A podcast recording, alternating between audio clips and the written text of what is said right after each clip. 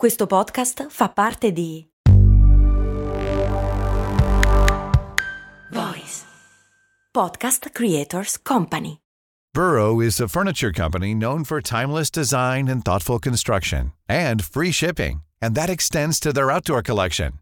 Their outdoor furniture is built to withstand the elements, featuring rust-proof stainless steel hardware, weather-ready teak, and quick-dry foam cushions. For Memorial Day, get fifteen percent off your Burrow purchase at burrow.com slash ACAST and up to twenty-five percent off outdoor. That's up to twenty-five percent off outdoor furniture at burrow.com slash ACAST. Corri ragazzo laggiù, pappara, corri fra lapidi blu, pappara. Perché lapidi, Cristiano? Perché hai avuto un'infanzia così lugubre che pensavi prima alle lapidi che alle, ai lampidi blu? Cose molto, cose molto, molto americane. Allora, innanzitutto devo smetterla di fare esempi che rivelano la mia età nei podcast. In ogni caso non ero solo io, era la mia intera generazione che ha cantato questa canzone sbagliata. Io avevo un amico che cantava Cingolo, Cingolo di libertà, invece di simbolo, simbolo. Simbolo di libertà, eh, riferito a Capitan Futuro, la F di futuro che sulla tua cintura sta. Pazzesco, questa mi mancava, devo dire, però credo che sia una di quelle cose, un'altra di quelle cose generazionali. In realtà ieri ho cercato di ricordarmene altre, ma fra i sintomi della mia età c'è anche apparentemente una pessima memoria. Sono sicuro che ce n'erano tante altre, soprattutto legate alle sigle dei cartoni animati. E non so se questo fenomeno abbia un nome in italiano, eh, di sicuro dovrebbe averlo, e se non ce l'ha dovremmo inventarlo noi, però ce l'ha in inglese. Aspetta, e... me ne è venuta in mente un'altra, non riesco a tenermi. Sì, vai. Sul ponte svento, virgola, la bandiera bianca.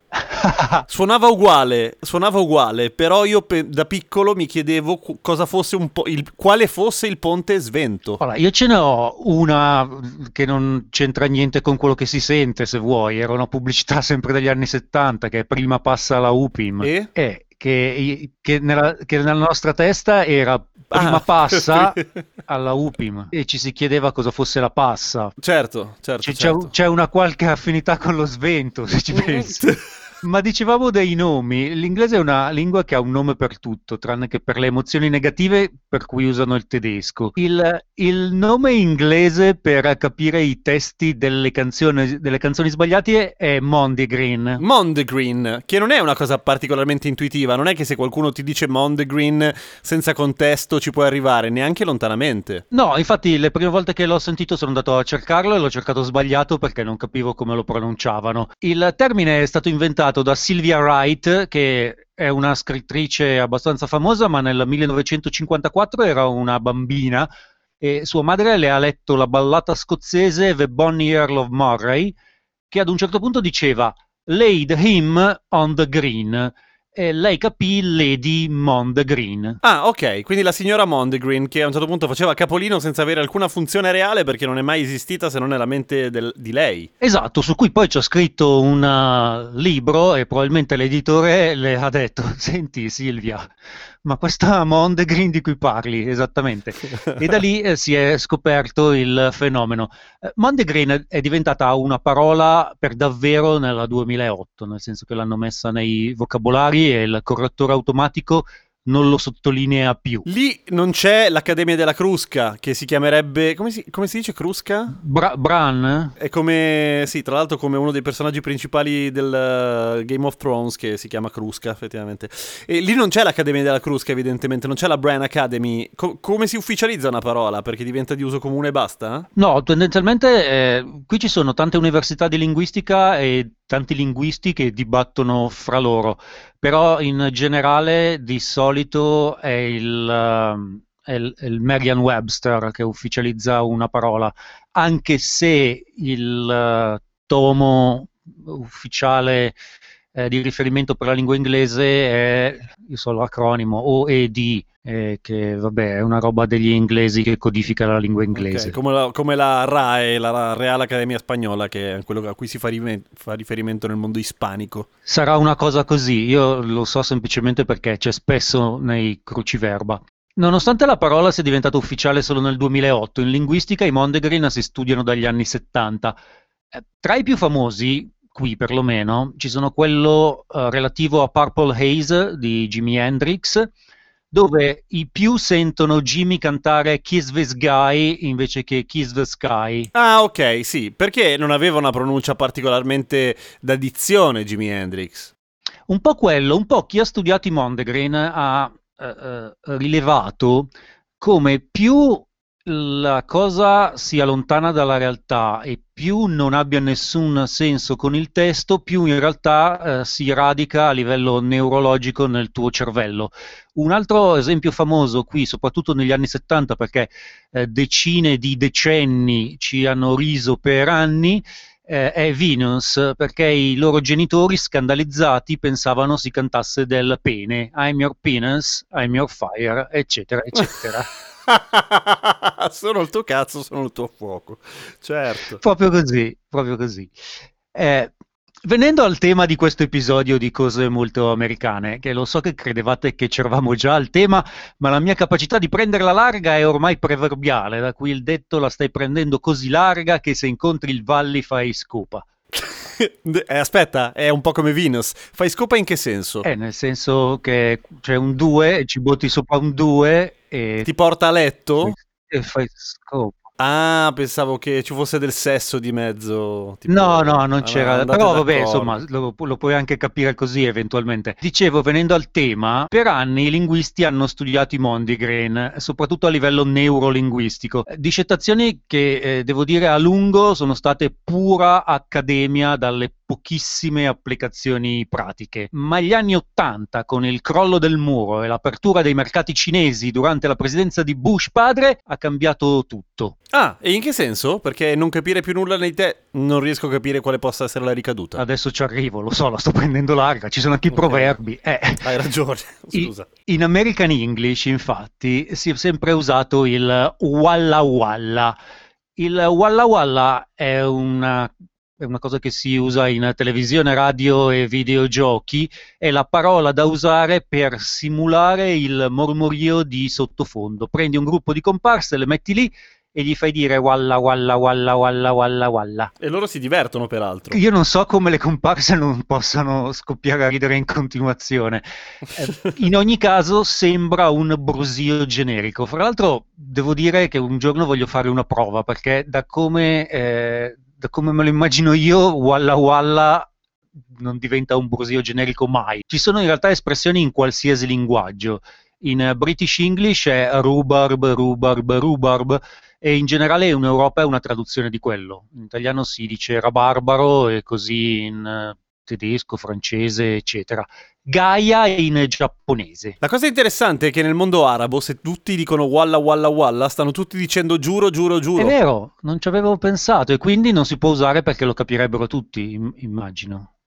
O forse no. Sì, oppure a meno che tu, sì, non pu- puoi mettere una sorta di truffa in ballo che se loro dicono lo giuro li freghi, però sarebbe complicato. Sì, divertente, eh, devo dire, da, soprattutto sì, la parte sì, in cui la metti, sì. la metti in piedi. Eh, walla walla non era l'unica parola usata in Nord America, eh, è comune anche peas and carrots, mentre per simulare gente che si chiede delle cose e si risponde non da soli ma a vicenda, immagino, e esatto, spero. Si fa dire a metà delle comparse natter natter natter natter e eh, all'altra metà grommish grommish grommish grommish. Natter nel senso di N-U-T-T-R? Con la A, natter. Ah, ok. Se no voleva dire una cosa brutta. Brutta. Fuori luogo. Beh, ma tanto è un brusio di sottofondo, cosa... Sì, sì. Eh, che cavolo. Sì, e in ogni caso, eh, Natter e Gromish apparentemente simulano rispettivamente domande e risposte. Bah! Per, peraltro, eh, se avete una qualche familiarità con South Park in lingua inglese, avrete forse notato quanto ci si faccia beffe di queste consuetudini, o perlomeno adesso eh, sapete perché ogni tanto... Eh, fanno quelle cose in cui mettono della gente sullo sfondo che scandiscono tutte queste parole in coro, ma in modo che siano perfettamente inintelleggi- intellegibili. Tipo tutte all'unisono, walla, walla, walla. Esatto, guarda, nel momento in cui ho preparato questo episodio mi sono venuti in mente almeno quattro o cinque episodi in cui in South Park fanno esattamente quello con quasi tutte le parole che abbiamo citato questa notte, sera, sì, quello che giorno, è questi, questo evento. E scusami, e sono riferimenti, so, sono battute che la maggior parte del pubblico capisce o sono per pochi? Eh, bah, sono per pochi, ma poi si va su Reddit, si chiede, c'è qualcuno che te lo spiega. Ah, ok, certo. Quindi diventano condivise in, nel giro di ventiquattro ore. Venendo dunque al dunque, arriviamo all'apertura dei mercati asiatici al cinema americano, con miliardi di nuova audience, con un orecchio perfetto e che non doppiano un tubo. Mm, ok. Da qui l'esigenza di trovare qualcosa che sembrasse brusio ad un pubblico internazionale che non li fotti, insomma, non puoi dirgli walla walla. Loro, quando dicono tutti walla walla, capivano walla walla e si chiedevano perché diavolo c'è tanta gente sullo sfondo che dice walla walla. Ma non potevano fargli parlare veramente? Si fa. Eh, si fa nei film con un alto budget. Ad esempio, Woody Allen ha un team di scrittori che scrive le battute per le comparse sullo sfondo. Carino! È una cosa che ho scoperto quando girava qui quel film con Kate Blanchett, che non ho visto peraltro, ma ero sul set e c'era tutta questa gente sullo sfondo che diceva delle cose molto specifiche. Avevano tipo cinquanta persone con venticinque dialoghi Eh, scritti, scritti apposta, il che peraltro piace molto alle comparse, perché invece che prendere ottanta dollari al giorno più, più il pranzo, ah, certo. eh, hanno anche delle battute e quindi sono centosettanta dollari al giorno più il pranzo, più i soldi che devi dare agli scrittori. La stessa cosa succede anche in Italia nel mondo tivù e cinematografico, nel senso che se dici delle cose prendi molto di più. Sei un attore, non sei un paria. Sì, mi chiedo se in Italia ci siano film con un budget talmente elevato da fare sì che c'è della gente che scrive delle cose per le comparse per simulare un brusio realistico. Dubito. Ma non lo so, magari... Magari sì, insomma, magari c'è qualche regista così eh, preso dal, dal suo ego anche lì. Eh, in ogni caso, per i film a basso budget serviva una parola che simulasse il brusio e che non fosse perfettamente intellegibile per il mercato asiatico.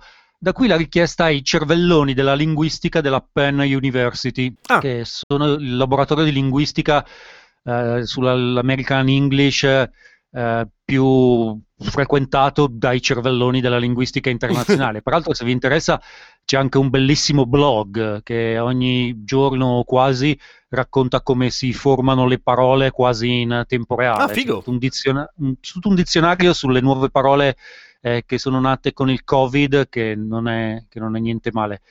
Eh, da qui l'improvvisa utilità sugli studi degli anni settanta sui Mondegreen.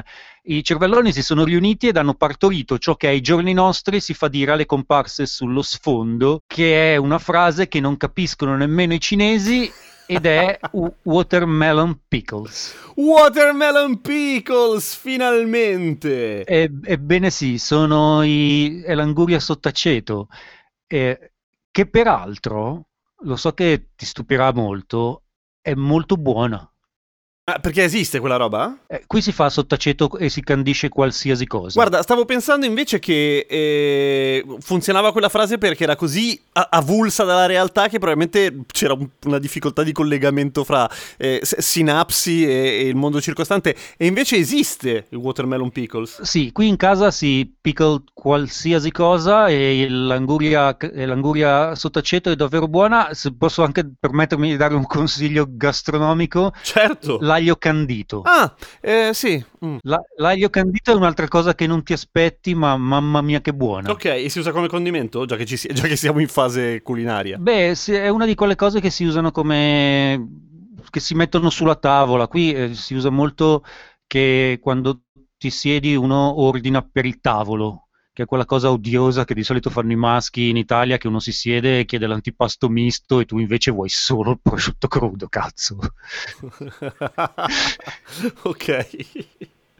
Anche perché non si chiede mai l'antipasto misto e l'antipasto di nessun tipo, perché l'antipasto si sa è dove caricano di più il costo. Ma io con l'antipasto devo dirti la verità, non ho nessun problema, solo che non mi piace la coppa, quindi no. Invece a proposito della questione Mondegreen, che è... va appunto sul più che altro sul campo della neurolinguistica, l'altro giorno mi è capitato di vedere un video molto carino che immagino eh, che sia stato l'equivalente audio del famoso vestito bianco e oro oppure nero e blu. Ti ricordi quella foto che girava in internet che, non, che tutti dicevano eh, quel vestito è di questo colore, no, io lo vedo cos'ha? Sì, certo che me la ricordo, peraltro era bianco e oro. Eh, credo che fosse blu e nero nella realtà, ma vabbè, questo è un'altra cosa. Eh, esiste la versione audio di... ne esistono tante, però una che è stata particolarmente famosa è una, fra... una parola eh, che divide più o meno il pubblico a cinquanta e cinquanta, cioè chi... sente chiaramente, distintamente Laurel, Laurel e chi Yanny. Ah, sì. E hanno capito perché. Hai... Ti è capitato di sentirla? Se consiglio agli ascoltatori, oltre a provare ad esempio il l'aglio candito e la... il watermelon pickles, anche di andarsi a sentire il Laurel e Yanny e vedere cosa riescono a sentire. Ma tu quindi sai il perché? Perché io mi ero perso il perché. Ah, sì. Allora, il perché è questo, nel senso che la nostra sensibilità alle frequenze varia naturalmente con il passare degli anni, no? Per cui tu più sei sensibile alle frequenze alte, cioè quindi sei più giovane, e più senti una delle parole eh, perché in realtà è una parola f- fatta effettivamente di due suoni mischiati. Eh sì. Okay? No, non pensavo che fosse, ci fosse una divisione generazionale sul, uh, sull'Orale e, e gli anni. Il... Um... È lo stesso principio per cui usano le sirene per tenere lontani i giovani dai bar. Esatto, esatto. Non so se ha mai funzionato quella roba, però è stata strombazzata in lungo e in largo. Qui la usano parecchio, immagino che funzioni. Sì, eh? Che triste sì. Essere giovani in un mondo in cui ti mettono fondamentalmente un antizanzare che ti manda via. Sì, quello sì, però devo dire che se fossi giovane io mi vendicherei coi vecchi facendo un sacco di scherzi, mandando in onda cose che comunque solo noi possiamo sentire. e, che, e, e, che ci, e che ci scandalizzano. E adesso un bel caffè finito. Perché rischiare di rimanere senza caffè quando puoi abbonarti a Caffè Borbone? Prezzi vantaggiosi, costi di spedizione inclusi, tante possibilità di personalizzazione e l'abbonamento lo sospendi quando vuoi. Decidi tu la frequenza, la qualità, scegli tra le cialde e capsule compatibili e crea il tuo mix di gusti e miscele. Mai più senza caffè con l'abbonamento Caffè Borbone. Tutte le info su caffè borbone punto com.